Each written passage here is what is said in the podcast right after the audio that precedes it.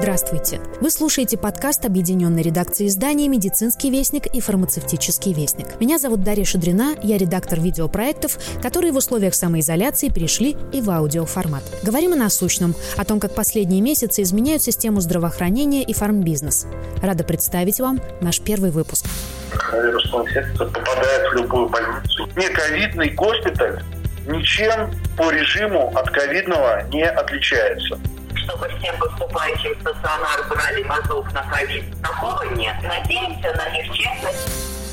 Данные о прохождении беременности у женщин с ковид противоречивы. Очевидно, есть риски. Сегодня опубликована вторая версия методических рекомендаций по организации медпомощи роженицам и новорожденным. Всех беременных с коронавирусной инфекцией или подозрением на нее рекомендуется оценивать по шкале National Early Warning Score или NEWS. При сумме баллов 5 и выше рассмотреть целесообразность госпитализации в отделении интенсивной терапии. Татьяна, акушер-гинеколог одной из подмосковных больниц, имя изменено, рассказала, что сегодня врачам приходится доверять не тестам, а честному слову самих женщин в анкетах. Вспоминается доктор Хаус с его сакраментальным «Все врут». Сейчас мы всех госпитализируем так же, как и было в обычное время. Но единственное, а в связи с эпидемиологической при поступлении все беременные и родильницы, которые поступают, заполняют анкету, в которой написаны вопросы из ряда «Выезжали ли вы за границу в последнее время? Имели ли вы контакты с больными ОРВИ? Нет ли температурящих у вас дома?» Хотя бы одно «да» и роженицу направляют в перепрофилированные центры. Если женщина с температурой или другими признаками ОРВИ поступает экстренно, ее направляют в отдельный бокс. Пока никаких распоряжений на дополнительные анализы или тесты на ковид в непрофилированных родильных домах нет. Была у нас одна пациентка, это было в апреле месяце. Она поступила к нам в стационар. На анкетирование на все вопросы ответила нет, а потом выяснилось, что муж ее болеет ковидом. И эту женщину мы перевели э, в роддом, который специализирован по Московской области, который роды разрешает и у себя принимает женщин контактных по ковиду. Она уже родила у нас, она поехала туда с ребенком.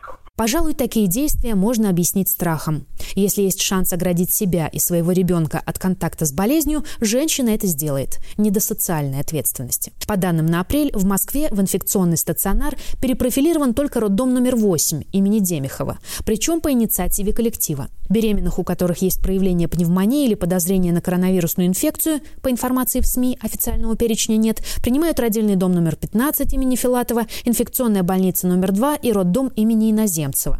В Питере, например, две больницы, в Новосибирске одна. Кроме абсолютного большинства родильных домов, статус нековидности сохранен для сердечно-сосудистых и онкологических отделений. По заверению главы Минздрава Михаила Мурашко, так оно и останется. Мы понимаем, что есть койки, которые никогда не будут перепрофилированы.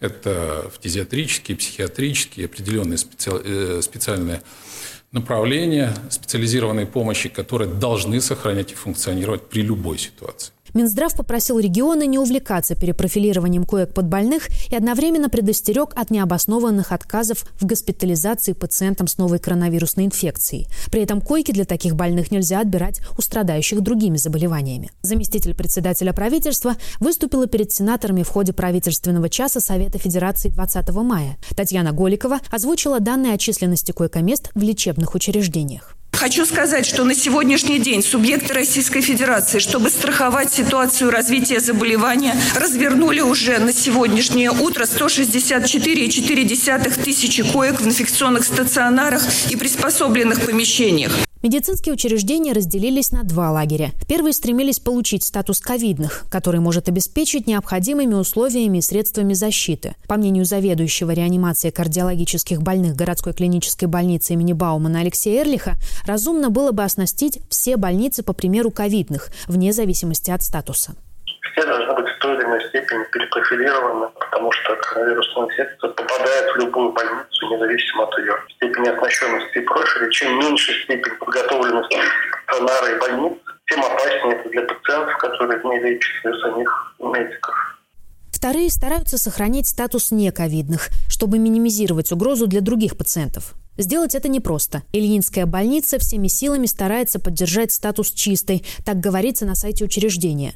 По словам ее главного врача Алексея Живова, даже ковид-фри не освобождены от повышенных мер безопасности. Та же красная зона, те же отделения с максимально усиленным режимом защиты. Не ковидный госпиталь ничем по режиму от ковидного не отличается. Главная мысль. А те больницы, которые это не поняли, да, вот в начале эпидемии, ну, в первые там недели и месяцы, и до сих пор не понимают там на периферии, где эпидемия еще не набрала обороты, там заражаются, выкашиваются целыми больницами, потому что они не работали с ними как с потенциально инфицированными, они недооценивали опасность. В столице же показатели идут на спад. Власти Москвы готовятся вернуть к норме первые 3 тысячи перепрофилированных под COVID-19 коек из 23 тысяч в начале июня.